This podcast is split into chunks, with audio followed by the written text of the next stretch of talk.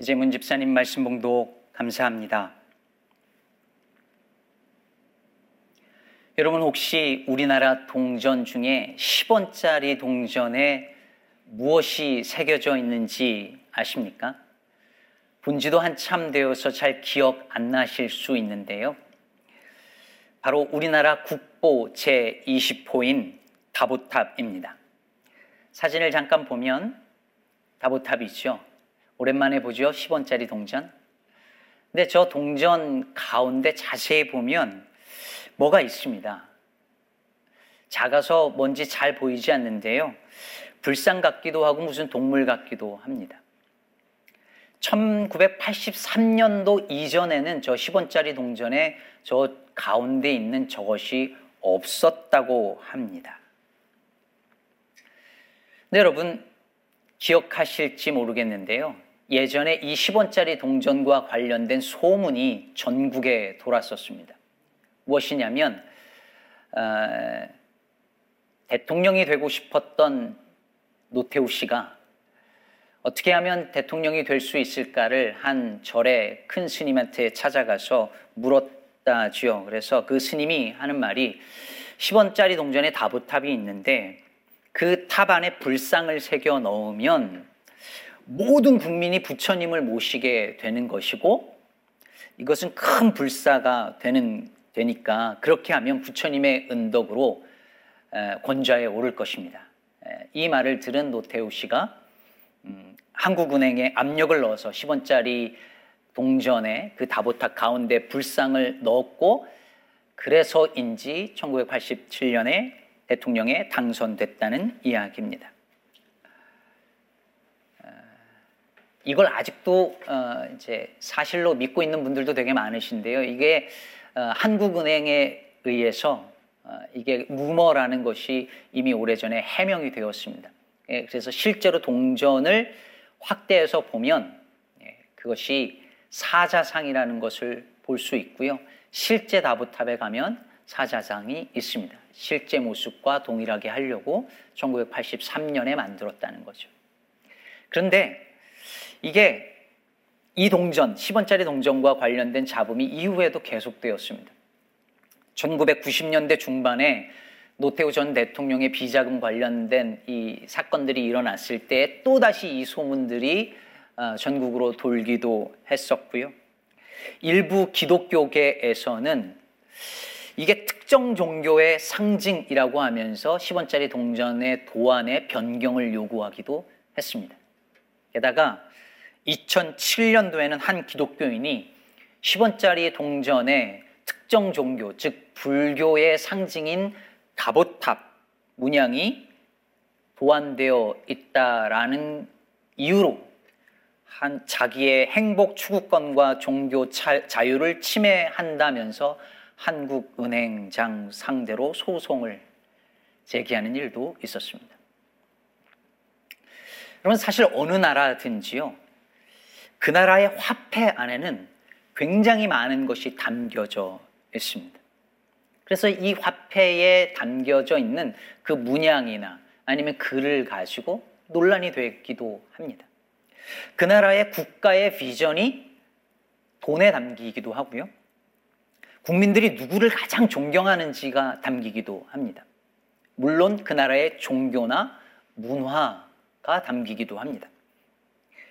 사실 한 나라의 화폐의 역사만 연구해도 그 나라의 정치, 사회, 문화가 어떻게 변천해 왔는지를 알 수 있을 정도입니다. 이것은 예수님이 살던 유대 사회에서도 마찬가지였습니다.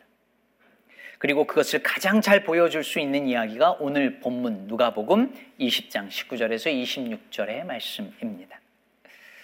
사실 오늘 본문은요, 너무 유명한 말씀이라서 수많은 학자들이 수많은 해석을 내어놓았고요. 그리고 많은 목회자들이 이미 많은 설교를 했습니다. 그래서 여러분들에게도 매우 익숙한 본문일 것입니다. 특히 가이사의 것은 가이사에게, 하나님의 것은 하나님께 이 구절에 대한 해석이 분분합니다. 그만큼 이해하기 쉽지 않은 구절이라는 뜻이겠죠. 자, 오늘 본문은요. 예수님께서 예루살렘 성에 입성하시고 그 다음에 첫 번째 한 일이 뭐였냐면 성전에서 장사하는 이들, 즉 돈을 바꾸는 환전상들을 내쫓으신 그 사건, 성전 정화 사건이라고 하는 그 사건이 있고 난 다음의 이야기입니다. 이 사건 때문에 이 성전과 관련된 종교 지도자들, 대시장들, 서기관들, 그리고 마테나 누가복음에 보면은 바리새인들과 헤롯 당들 이 사람들이 예수를 죽일 기회를 엿봅니다. 이 자기들의 기득권을 유지하는 성전 시스템을 예수가 무너뜨린다고 생각한 거예요. 그래서 예수를 죽여야 되겠다고 기회를 엿보는데 백성들이 두려워서 하지 못한다고 오늘 본문이 이야기를 하고 있습니다. 왜냐하면 백성들이 예수를 따르고 있었으니까요. 그래서 이들이 다른 계략을 꾸밉니다. 이 예수를 자기들이 죽이지 못하니까 이 로마 권력에, 즉 총독에게 넘기려고 계략을 꾸미고 사람들을 보내요. 그래서 이 사람들이 오늘 보면 20절 후반부에서 말하는 것처럼 이 사람들이 스스로 의인인 채 하며 예수의 말을 책잡으려고 합니다. 그래서 이들이 예수님에게 다가가서 의인인 척 하면서, 의로운 척 하면서, 아주 경건한 사람인 척 하면서 예수님께 이렇게 아부성 발언을 합니다. 21절 이어서 보면 그들이 물어 이르되 선생님이여 우리가 아노니 당신은 바로 말씀하시고 가르치시며 사람을 외모로 취하지 아니하시고 오직 진리로서 하나님의 도를 가르치시나이다. 엄청 예수님을 이렇게 띄워드리는 거죠. 말하자면 이렇게 얘기하는 거예요. 예수 선생님, 당신은 뭐 사람 눈치 보는 사람 아니잖아요. 뭐 정치인 눈치 보고 사람들 눈치 보고 이렇게 얘기하는 분이 아니라 바로 말씀하시고 진리를 말씀하시고 진실되게 말씀하는 분이시잖아요. 이렇게 소위 밑밥을 까는 거죠. 그러면서 그들이 준비해 간 바로 그 질문. 아마도 대제사장들과 서기관들 이 산에 들인 종교 지도자들이 고안해낸 예수님을 공경에 빠뜨리기 위해서 고안해낸 이 질문을 예수님께 던집니다. 우리가 가이사에게 세를 바치는 것이 옳으니까 옳지 않으니까. 아마 이들이 이 질문을 예수님께 던졌을 때 그 성전 안에 모여 있던 모든 사람들이 갑자기 초긴장 상태로 순간 침묵이 흘렀을 것입니다. 왜냐하면 이 질문이 얼마나 파급 효과가 큰지, 얼마나 핵폭탄적인 질문인지, 얼마나 예민한 질문인지를 다 알고 있었으니까요. 그러면 여기서 말하는 세를 바친다라고 말할 때 이 세금은 성전세가 아니라 로마에 바친 국세였습니다.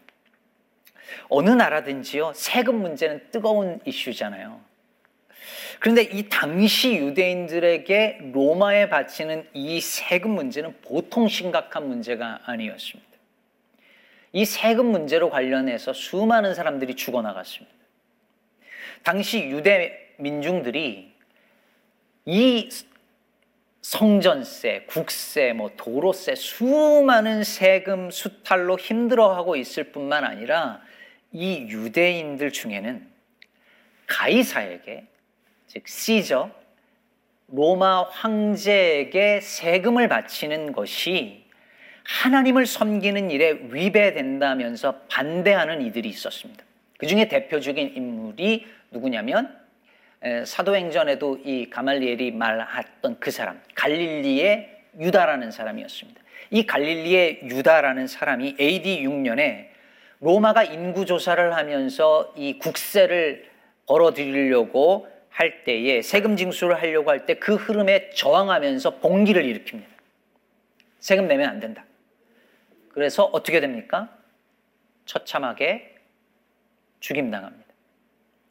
그리고 로마는 이렇게 세금 문제에 반란하는 이들을 진압하고 죽여서 곳곳에 십자가에 매달아서 달아놓습니다. 사람들에게 세금은 국세는 너희들의 선택사항이 아니라는 거예요. 그러면서 그것을 십자가에 못 박아서 달아놓으면서 본보기로 사람들에게 공포심을 심어줄 정도였습니다. 자, 그러므로 가이사에게 황제에게 세를 바치는 게 옳습니까 옳지 않습니까? 라는 이 질문에 답하기는 정말 어려운 문제였습니다. 왜냐하면 국세를 바쳐야 된다라고 말하면 예수님을 따르는 백성들이 예수님을 떠나가거나 아니면 율법을 어겼다는 이유로 그 예수님을 향해서 돌을 던질지 모르고 국세를 바치면 안 된다라고 말하면 옳다구나 싶어, 싶어 하면서 이들이 예수님을 로마에 넘겨서 처형당하게 만들 수 있기 때문이었습니다.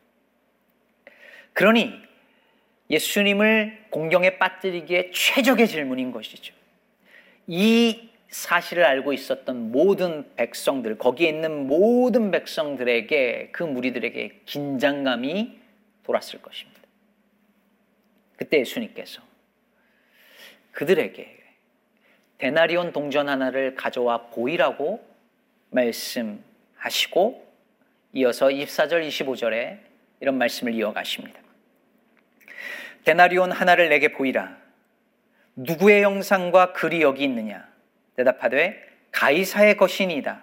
이르시되 그런즉 가이사의 것은 가이사에게 하나님의 것은 하나님께 바치라 하시니 여기서 바로 그 문제의 말씀이 등장하지요. 가이사의 것은 가이사에게 하나님의 것은 하나님께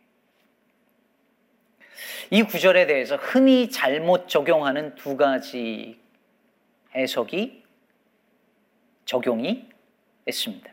첫 번째는 이 구절을 세금을 잘 내라는 말로 그런 적용으로 이 말씀을 해석하는 것입니다. 세금 잘 내야 된다. 왜? 가이사의 것은 가이사의 것이니까. 그리스도인들 세상에 살면서 세금 잘 내십시오. 라고 말할 때 이 구절이 사용됩니다. 그런데 여기서 안 끝납니다. 헌금도 잘 내야 됩니다. 왜냐하면 하나님의 것은 하나님의 것이니까. 즉, 기독교인은 이 세상의 시민으로서 세금도 잘 내야 되고, 하나님 나라 시민으로서 헌금도 잘 내야 된다는 것이죠. 그럴 때 이 구절이 사용됩니다. 두 번째로 이 본문은 소위 정교 분리, separation church and state를 이야기할 때에 이 구절이 사용됩니다. 즉 종교와 정치는 분리된 상태로 각자의 영역에 따로 존재해야 된다는 거예요. 그래서 정치는 세속의 영역이니까 종교가 개입하면 안 되고 반대로 종교에 정치가 개입하면 안 된다라고 말할 때 이 구절이 사용됩니다. 즉 가이사의 영역과 하나님의 영역이 따로 있다는 것이죠. 성스러운 영역과 그리고 세속적인 영역이 구분될 수 있고 구분되어야 한다라고 말하는 거예요. 이게 이런 게 보통 교회의 문화고 교인들의 생각이기 때문에 기독교인들은 교회에서 사회적인 이슈나 혹은 정치적인 이슈가 언급되는 걸 매우 불편하게 여기는 경향이 있습니다. 왜냐하면 그건 가이사의 것, 그것은 세속적인 영역이라고 배워왔고 믿어왔기 때문입니다.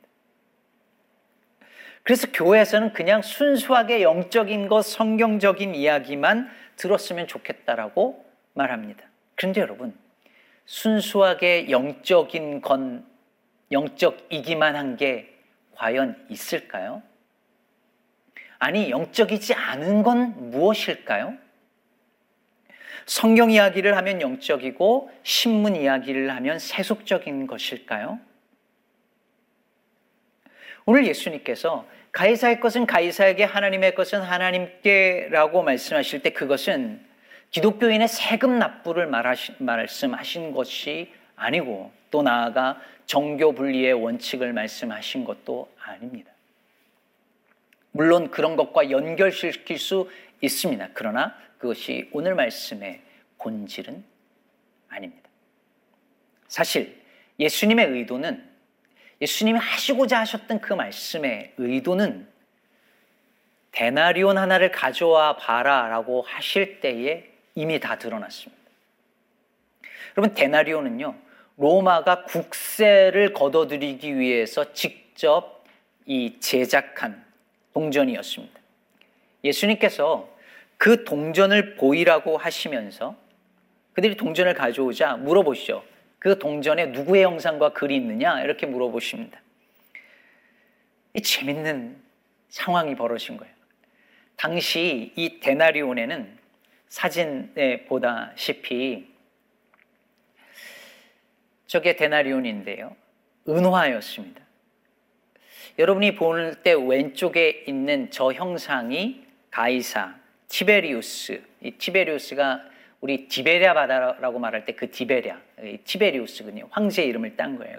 여기 이 저 형상이 가이사 티베리우스 황제 형상입니다. 그리고 옆에 글씨가 써져 있죠. 그것이 티베리우스, 카이사, 카이사르죠. 카이사 아우구스투스 신의 아들 이렇게 써 있습니다. 신의 아들 혹은 신적인 존엄한 존재의 아들 이런 뜻입니다. 그리고 오른쪽에는 뭐 누구냐면 바로 종려나무 잎사귀를 가진 이 황태후 리비아의 초상이고요. 그 옆에는 대제사장이라는 뜻의 글씨가 적혀 있습니다. 그러니까 이 데나리오는 뭐냐면 당시 신으로 이미 불려지고 있던 로마 황제를 숭배하게끔 만든 동전이었던 것이죠. 자, 그렇다면 여러분, 이 동전은 하나님만을 신으로 섬기던 유대인들에게 매우 불경하고 불결하고 부정하고 그리고 신성 모독적인 것임에 틀림없었습니다. 신이라 불리우는 누군가의 형상을 새겨 넣은 것은 일종의 우상이었으니까요. 여러분 생각해 보세요. 유대인이 신의 형상을 새긴 우상을 가지고 다닐 수 있겠어요? 말도 안 되는 일이죠. 그래서 데나리오는 성전에 가지고 들어갈 수 없었습니다. 그럼 어떻게 할까요? 예. 성전 화폐로 바꿔야 되는 것이죠. 로마 화폐를 성전 화폐로 바꾸는 환전상이 있어야 되는 거예요. 근데 예수님께서 그들에게 데나리온 하나 가져와 봐 그랬더니 주머니에서 꺼내는 거예요. 의인인 채 하던 사람들이 경건한 책 하던 사람들이 다 주머니에 그 우상 덩어리들을 다 들고 다녔던 것이죠.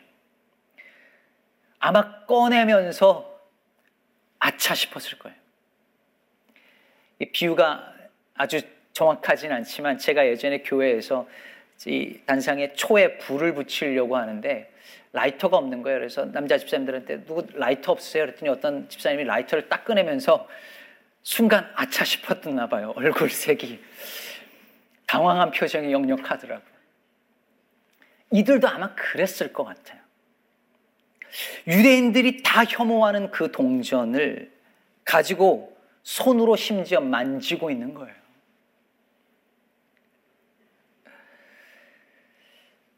그리고 그 형상과 글이 누구 것이냐라고 물을 때 자기들 입으로 가이사의 것이라고 말을 합니다. 결국 이들의 위선과 모순이 드러납니다.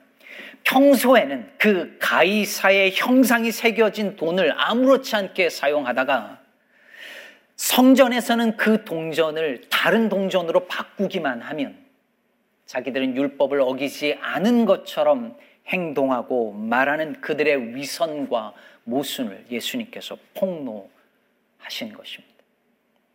마치 교회 밖에서는 온갖 욕망과 염려 속에서 그렇게 살다가 교회 안에서는 마치 그런 것이 하나도 없는 것처럼 순수하게 영적인 것만 말하고 영적인 것만 듣고 싶어 하는 우리 기독교인들의 모습이 그들과 같지 않을까요? 제가 2011년에 목사 안수를 받았는데요. 안수식이 있기 며칠 전에 한국에서 어머니께서 목사 가운을 보내주셨습니다. 그래서 그것을 미리 이렇게 탁 입어보고 있는데 그때 다섯 살이었던 제 딸 모아가 약간 걱정스러운 표정으로 저를 계속 쳐다보더라고요. 그러더니 이렇게 묻습니다. 아빠, 목사님 돼도 우리 아빠야? 왠지 가운을 입은 모습이 낯설게 느껴졌나 봅니다. 그래서 제 아이에게 웃으면서 그럼 당연하지. 목사 돼도 나, 아, 뭐 아빠야. 이렇게 얘기를 해줬는데 그리고 나서 그 질문이 계속 마음에 남았습니다. 그리고 지금까지 남아 있습니다. 저는 교회에서는 목사로만 존재하고 집에서는 아빠로만 존재하는 게 아니잖아요. 물론 교, 집에 가서도 목사처럼 이렇게 양복 입고 가운 입고 입는 건 아니지만 목사인 저와 아빠인 제가 칼로 못 자르듯이 정확하게 구분될 수 있는 게 아닙니다. 여러분도 마찬가지죠. 크리스찬인 나와 사회인인 내가 분리된 채 살아갈 수 없고 살아가서도 안 되는 거예요. 그러므로 사랑하는 여러분, 오늘 예수님께서 가이사의 것은 가이사에게 하나님의 것은 하나님께라고 말씀하실 때 그 의미는 가이사의 것과 하나님의 것이 깔끔하게 나누어질 수 있다는 말씀이 아닙니다. 세상의 영역과 하나님의 영역이 따로 있어서 서로 섞이지 않고 공존할 수 있고 또 그럴 수 있다고 믿는다면 착각이라는 것이죠. 신앙생활과 일상생활, 종교와 정치가 별개라고 말하고 있는 것이 아닙니다. 그건 오히려 예수님께서 폭로하신 그들의 삶의 방식이었습니다. 우리는 흔히 오늘 예수님께서 하신 말씀 구절을 이렇게 읽습니다. 가이사의 것은 가이사에게 그리고 하나님의 것은 하나님께. 실제로 원어에 보면 가이사의 것은 가이사에게 하나님의 것은 하나님께 사이에 접속사가 있습니다. 카이라는 접속사인데 이거를 그리고로 읽으면 가이사의 것은 가이사에게 그리고 하나님의 것은 하나님께 그러면서 둘 다를 인정하는 것처럼 들립니다. 강조점이 양쪽에 다 있는 것처럼 들리죠. 그런데 여러분, 헬라어 카이는요, 그리고란 뜻도 있는데 헷갈리지만 이게 정반대로 그러나라는 뜻도 있습니다. 그리고 실제로 이 구절에서는 그러나가 문맥상 훨씬 더 잘 어울리고 그렇게 읽으면 의미가 다르게 들립니다. 이렇게 말이죠. 가이사의 것은 가이사에게 그러나 하나님의 것은 하나님께 바치라. 이렇게 읽으면 이것은 강조점이 뒤에 있게 됩니다. 그리고 이렇게 읽으면 이 말씀은 그 자리에 있었던 그들을 향한 그리고 우리들을 향한 도전의 말씀이 됩니다. 황제의 형상이 새겨진 그 동전이 황제의 것이라면 그것은 황제에게 돌려주라. 그러나 하나님의 것이라면 하나님께 바치라. 그런데 사랑하는 여러분, 세상에 하나님의 것이 아닌 것이 어디 있습니까? 10편 24편 1절은 이렇게 말합니다. 땅과 거기에 충만한 것과 세계와 그 가운데에 사는 자들은 다 여호와의 것이로다. 세상 모든 것이 하나님의 것이라고 선언하고 있습니다. 그러므로 모든 것이 하나님의 것이므로 모든 것은 하나님께 돌려져야 마땅한 것이죠. 따라서 이 말씀은 무엇보다 우리 자신을 향하여 묻고 있습니다. 너는 누구의 것이냐? 가이사의 형상이 새겨진 데나리온이 가이사의 것이라면 창세기 1장 27절이 말하듯이 하나님의 형상, 하나님의 형상이 새겨진 하나님의 형상으로 만들어진 우리는 누구의 것이겠습니까? 예수님은 그들에게도 물으신 것입니다. 너는 누구의 것이냐? 가이사의 것이냐? 하나님의 것이냐? 네가 가이사의 것이라고 너 자신을 가이사의 것이라고 생각한다면 가이사에게 너 자신을 주라. 그러나 너가 하나님의 것이라면 너 자신을 하나님께 바치라. 사랑하는 여러분, 여러분은 누구의 것입니까? 여러분의 일상은 누구의 것이며 여러분의 미래는 누구의 것입니까? 여러분의 직장은 누구의 것이며 여러분의 가정은 누구의 것입니까? 여러분이 그토록 사랑하고 혹은 염려하는 여러분들의 가족, 여러분의 남편은 누구의 것이며 여러분의 아내는 누구의 것이며 여러분의 자녀들과 부모는 누구의 것입니까?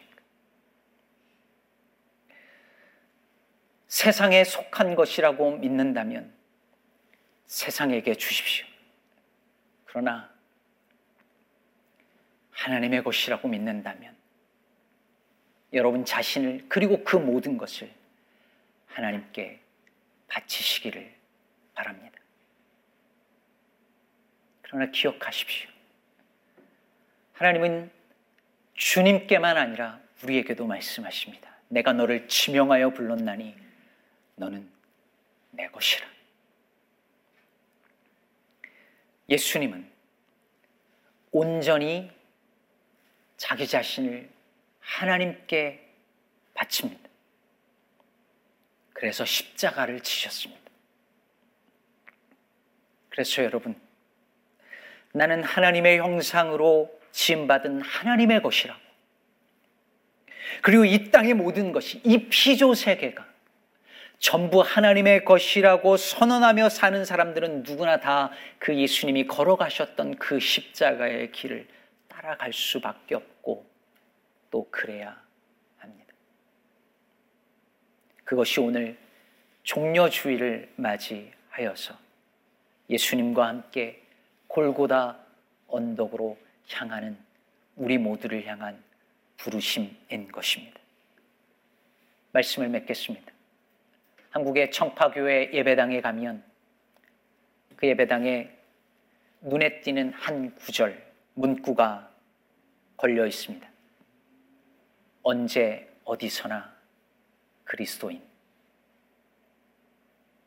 사랑하는 성도 여러분, 가이사의 영역과 하나님의 영역을 나누고 사회생활과 신앙생활을 나누도록 유혹하는 이 사회 속에서 언제 어디서나 그리스도인으로 십자가의 길을 걸어가는 저와 여러분 되시기를 간절히 바랍니다. 왜냐하면 언제든지 어느 곳에 있든지 우리는 하나님의 것이고 그때도 하나님의 것이고 그곳도 하나님의 것이기 때문입니다. 다 같이 기도하시겠습니다.